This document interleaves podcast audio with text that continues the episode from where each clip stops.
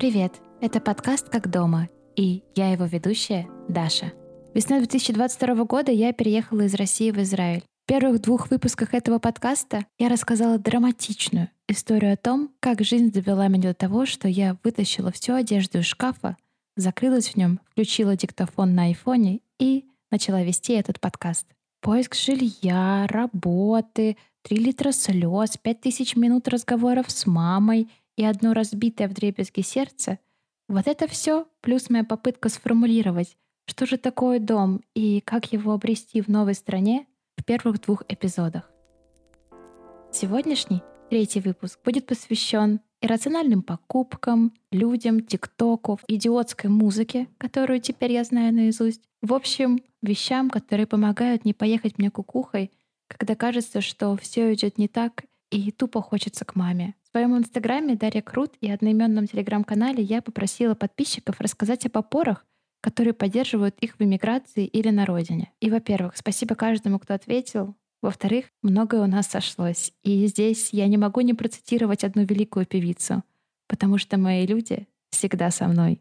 В этом выпуске я буду периодически обращаться к вашим, ребята, ответам. Спасибо вам за них огромное. Но сначала новость. Это первый выпуск, который я записываю не скрючить в три погибели в шкафу, а как настоящая, вся такая преисполнившаяся подкастерка за столом и с микрофоном. Итак, как так вышло, что теперь я как человек сижу за столом, и у меня на столе стоит микрофон? Помнишь, во втором выпуске подкаста я рассказывала тебе о суперспособности, которую уже приобрела в эмиграции? Не стесняться говорить вслух о том, что мне нужно, и просить помощи. В общем, после выпуска второго эпизода подкаста его послушал хозяин хатки, где я сейчас живу. И такой пишет мне, ну супер выпуск. И я ему такая, ой, ну спасибо, спасибо. Но вот было бы совсем хорошо, если бы у меня был микрофон, а то качество звука меня не очень устраивает. И он такой, так твой сосед Томми, диджей, у него на столе стоит микрофон. И тут возникла такая пауза, и я такая, что? Реально? То есть я действительно сидела в шкафу в три погибели, чтобы создать эффект звукоизоляции, старалась лишний раз не шевелить уже затекшими от моих потуг как можно меньше, вообще двигать руками, в которых я держу iPhone с включенным диктофоном, а буквально в соседней комнате через стенку на столе стоит микрофон. Я тут же написала соседу Томи, мол, Томи, hello, ты знаешь, я, честно говоря, веду подкаст, и было бы так здорово, если бы можно было поговорить в твой микрофон. Можно, пожалуйста, взять? И Томми согласился и дал мне свой микрофон. И вот я как человек сижу и говорю в это устройство и чувствую себя немножечко рок-стар, который не терпится рассказать о вещах, которые помогают ей, когда одиноко. Погнали. Начать я хочу с самого простого и одновременно самого сложного — с людей. Почему, а точнее, по кому я скучаю сильнее всего здесь, в Израиле, по своей семье и друзьям. Вообще, я живу далеко от семьи достаточно давно, 18 лет я переехала из небольшого города Калининграда в Москву. И примерно 6 лет я виделась с родными два раза в год. Но даже несмотря на этот опыт, жить в другой стране и, честно говоря, слабо представлять, когда вы увидитесь в следующий раз, тяжело даже мне с таким experience ом. Я очень скучаю. И особенно это чувствуется сейчас в преддверии Нового года, самого семейного праздника. Что я делаю с этим скучаю? Ну, во-первых, не поверишь, но я использую WhatsApp по назначению и болтаю с мамой почти каждый день. Честно говоря, еще никогда я не чувствовала столько поддержки от мамы. Парадоксально, но как будто бы чем дальше мы физически, тем ближе мы общаемся. И, честно говоря, я думаю, секрет заключается в том, мама, я знаю, что ты слушаешь этот подкаст, что ты больше не спрашиваешь меня, во сколько я буду дома, и не всегда в курсе, как я провожу вечера в Тель-Авиве. Что же касается друзей, то, во-первых, мне очень-очень повезло. Одна моя близкая подруга тоже переехала в Израиль, и мы довольно часто видимся. Стоит ей оказаться на районе, она пишет мне об этом, и вот я приглашаю ее на чай, кофе, мы уже сидим и болтаем. И знаешь, у нас уже та степень дружбы, когда Мы практически воспринимаем друг друга как члены семьи. Тем не менее, на родине у меня осталось еще много близких друзей, которыми я иногда созваниваюсь по телефону. Мы докладываем друг другу последние новости нашего, так сказать, социального пузыря. Кто куда уехал, кто там чё. Потому что иногда вот все так достанет, и так хочется вот этого простого человеческого. Ну а он чё? А она чё? Да не может быть, да ты шутишь и вот так, так далее и тому подобное, пока всем-всем-всем общим знакомым там косточки, вот это все. Как говорится, мы не осуждаем, мы обсуждаем. Но, конечно, я знаю, что телефон — это не то же самое, что видеться и общаться с друзьями вживую. Даже близко нет. Поэтому я завожу новых друзей и знакомых здесь, в Израиле. Мне кажется, это вообще супер важно делать в незнакомой новой стране. И в этом плане мне супер помогла Маса, Потому что когда полгода ты делишь с еще 30 людьми общий дом и быт, найти друга и даже друзей становится проще, чем когда ты приезжаешь один в незнакомое место. И вот буквально месяц назад масса закончилась, и черт, это такое счастье знать, что у меня уже здесь есть люди, которым я могу написать четверг вечером. Чел, го по пиву.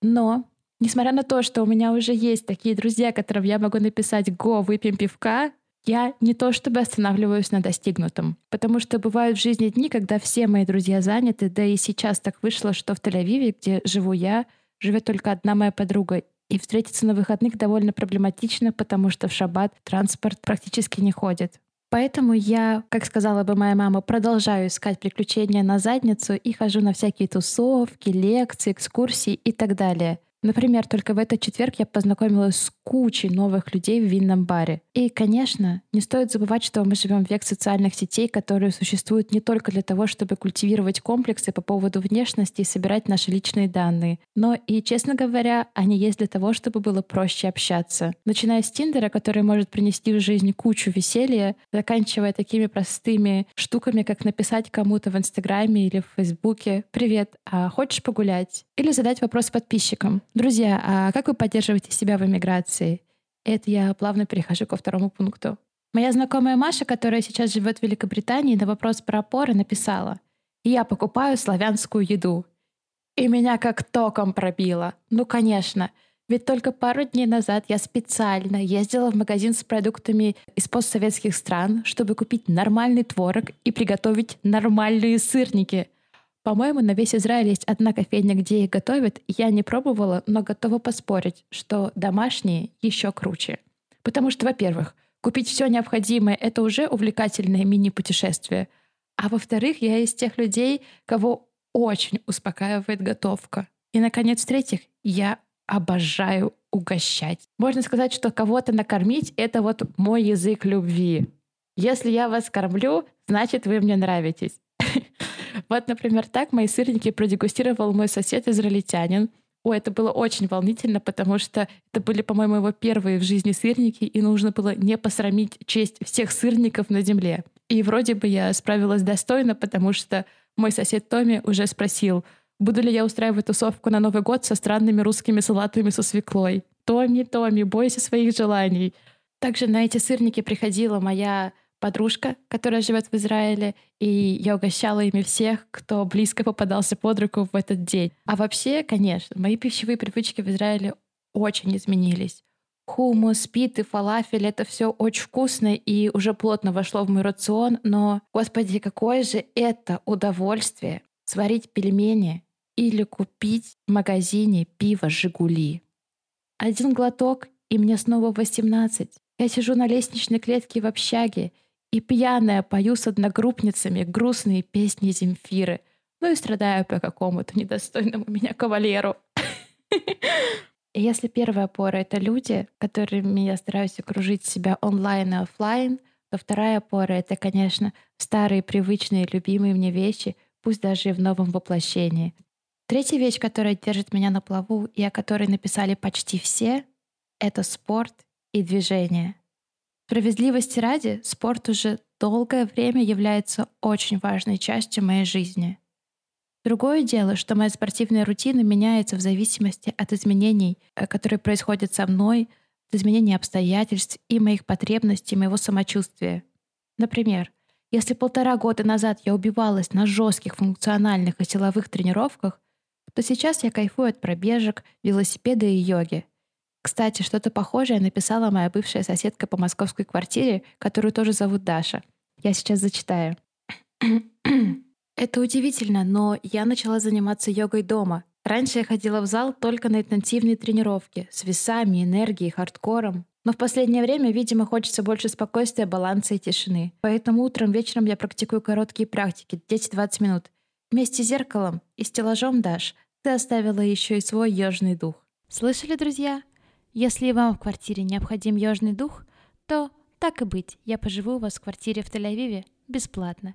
Еще одна подписчица написала о том, что ее спасает жизнеутверждающая музыка. И знаешь что? Меня тоже. И сейчас я расскажу страшный секрет. Я очень люблю бегать во многом потому, что именно когда я бегаю, я включаю всратую и до ужаса жизнеутверждающую музыку. Вот знаешь, из таких плейлистов, как «Спортивное вдохновение» или топ-чартов стран в Spotify — именно эту музыку я, скорее всего, никогда не включу на тусовке. Но именно эта музыка чаще всего становилась триггером, почему я вообще выходила на пробежку. Иногда, конечно, как и всем, мне тупо лень. И вот когда мне было очень лень, что-то я думала, ой, сейчас бежать, потеть, вот это вот сбивчивое дыхание, красные щеки. Ну вот, Даша, оно тебе надо? И потом я вспоминала, как я сейчас кайфану, когда буду орать свои любимые guilty pleasure песни. И я надевала кроссовки, бежала и в итоге чувствовала себя сильно-сильно лучше. В общем, жизнеутверждающей музыки, да, это я вам говорю как заслуженная поклонница Битлз, ценительница экспериментального джаза, человек, который способен пролить скупую слезу, слушая седьмую симфонию Шостаковича, и человек, который знает песню «Made Me Look» by Меган Тейлор наизусть. Ту-ту-ту-ту-ту-ту. Ту-ту-ту-ту-ту-ту-ту. Вот это вот, вот это вот все, да. И вообще, любому поддерживающему, пусть даже дурацкому, guilty pleasure контенту, да, Например, в минуты отчаяния я посмотрела несколько серий «Беременна в 16». Также за время миграции я стала фанаткой шоу «Love is Blind». И именно в этом году я стала по-настоящему шарить за тренды в ТикТоке. И даже сама сделала парочку кринжовых видосов. И, кстати, да, любому самовыражению. От вот этих вот всратых кринжовых тиктоков для двух коллег-подписчиков до саморефлексии и сублимации в искусство — Честно говоря, мне не очень хочется говорить про мои всратые кринжовые тиктоки, вы можете их посмотреть, но я не очень советую. А вот поговорить о сублимации в искусство мне бы очень хотелось. В один из самых сложных периодов эмиграции осенью этого года, в день, когда я сходила в израильское МВД и сдала все необходимые документы для получения израильского паспорта, в России объявили мобилизацию. Ну, то есть я сижу в МВД в очереди, и приходит уведомление, и десятый раз за год я просто охерела от происходящего. Сначала меня просто прибило и парализовало, а потом я внутри почувствовала такую потребность зафиксировать и прожить всю эту боль хотя бы на бумаге. Потому что как-то не крути, идет война. Я такой человек, я не могу не читать новости, я не могу закрыть глаза и сказать, что это меня не касается, и я буду заниматься только собой. Да нет, черт возьми, меня это офигеть как касается. И мне больно и обидно. И иногда, когда я читаю новости, то у меня сердце разрывается от всей той жестокости, которая переполняет этот мир. И я не могу от этого абстрагироваться. Сколько бы ванн я себе не сделала, сколько бы свечей не зажгла и сколько бы цветов не купила. Во всяком случае, для меня очень важно рефлексировать все эти чувства. Так случилось в тот день, когда в России объявили мобилизацию. Это был один из таких пиковых дней, когда я почувствовала, что не написать и не высказать себя я просто не могу. И я написала текст, который, возможно, по иронии судьбы, но тоже называется «Дом». И я хочу зачитать себе оттуда пару отрывков. Максим обычно не пьет, но сегодня он пришел с бутылкой водки. Катя и Аня сидели рядом, держались за руки. Так проще понять, когда твой друг плачет. Саша ничего не говорил, но она видела, как трясется его нога. Она, Максим, Катя, Аня, Саша. Каждый из них победитель генетической лотереи. Все они теперь здесь, в Израиле, ожидают израильских паспортов. И это имеет значение. И все же. Максим принес водку. А Катя и Аня держались за руки, потому что так легче понять, когда твой друг плачет. А что же она? Что до поцелуев и цветов нежности? Она собрала достаточно для того, чтобы, как ей казалось, не сойти с ума. Однако не заметила, как вышла из квартиры в разных шлепках. Не заметила, как оставила только что купленные помидоры на кассе. Она потеряла счет времени и не могла точно сказать, сколько молча смотрела в одну точку — на одинокую пальму в лучах закатного солнца. Как жить без дома она знала, но как жить без фантома дома — нет. Никогда еще не вставала перед ней во весь рост и не обескураживала своим нигде. Через несколько недель полный текст был опубликован в четвертом выпуске журнала ROAR Russian Oppositional Art Review, что расшифровывается так «Вестник оппозиционной русскоязычной культуры». Ссылку на полный текст можно найти в highlights в моем инстаграме Дарья Крут или в моем телеграм-канале. А еще ссылку на этот текст я оставлю в описании к этому выпуску подкаста. После того, как я написала этот текст, мне стало легче. Мне стало легче от того, что я как будто бы вернула себе право, которое у меня забрали в этом году. Ну, забирали уже давно. Я вернула себе право на высказывание. Я вернула себе право на свои собственные мысли, на свой собственный голос. Я вернула себе право называть вещи своими, черт возьми, именами. И вот теперь, благодаря этой саморефлексии сублимации в искусстве, я чувствую, будто бы я сама расколдовываю себя и избавляюсь от вот этого страшного, страшного какого-то сковывающего страха. Извини за тавтологию. И, наверное, сравниться с терапевтическим эффектом от вот этой сублимации, но лично для меня могут только очень-очень долгие прогулки и разговоры с самой собой. Да, я тот еще фрик, и я разговариваю сама с собой вслух, и я очень это люблю, и у меня есть лайфхак — когда мне очень хочется поболтать самой собой на улице, я просто надеваю наушники и делаю вид, что я разговариваю с кем-то по телефону. Хотя на самом деле я обсуждаю с самой собой, насколько верным будет прямо сейчас вложиться в новые карго-штаны, о которых я мечтаю уже 100 500 миллионов лет. Кстати говоря, штаны я купила. И знаешь что? Я не снимаю их уже почти неделю. Я мечтала об этих штанах с того момента, как я приехала в Израиль. Это я так грациозно перешла к следующему топику, который помогает мне. Это исполнение маленьких материальных желаний. Конечно, конечно, чекай бюджет. Я, например, очень хочу новый ноутбук, но реально понимаю, что как бы сейчас не время. А вот штаны карго, штаны карго мы вполне можем себе позволить, и поэтому я выбрала из двух сол меньшую. И вот из этой же серии маленьких материальных удовольствий, которые приносят невероятное количество радости, это моя история про цветы. Я тот самый человек, та самая девушка, не знаю, как угодно, которая просто обожает цветы. Я их обожаю. И еще в России я мечтала о том, чтобы в моем доме всегда были свежие, свежие цветы, букеты цветов. Но даже когда я достигла того момента, когда финансово я могла себе позволить дарить себе цветы каждую неделю, я не делала этого, потому что мне было жалко денег, и такая я думала, ну лучше потратить их на что-то полезное и важное. В итоге непонятно, куда вообще все эти деньги девались. К несчастью, мои бывшие партнеры, они тоже думали, что это не то, чтобы очень рационально покупать мне цветы, поэтому букеты цветов я получала либо по праздникам, либо когда кто-то жестко проебется. Но здесь, в Израиле, дела обстоят совершенно по-другому. Только представь, каждую пятницу по залитому солнцем городу идут и мужчины, и женщины с букетами живых цветов. В Израиле есть какая-то невероятная, пока что еще загадочная для меня культура покупки живых цветов домой в преддверии шаббат. Насмотревшись на все это, я подумала, да блин, а чем я хуже? И в итоге одной из моих первых покупок в комнату, которую я сейчас снимаю в Тель-Авиве, стала ваза, а второй покупкой стали, собственно говоря, цветы. Честно говоря, тебе не передать, как я радуюсь за себя от того, что я настолько преисполнилась, что теперь покупаю сама себе цветы и сама себя радую.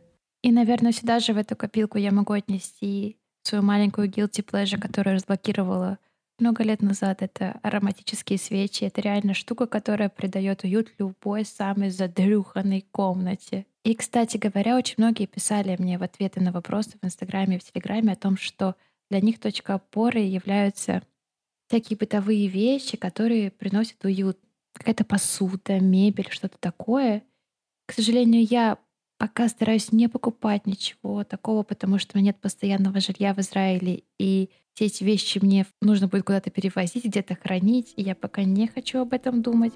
Но вот о чем мне действительно хочется подумать и рассказать тебе сегодня, это такой необычный для меня вещи, которая стала для меня на самом деле откровением, это парам-парам-пам, дневник благодарности.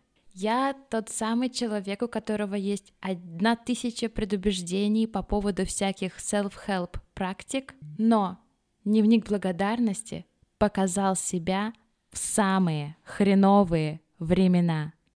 Это ж как нужно было мне напрячь кукушку, чтобы быть благодарной за что-то в дерьмовые дни.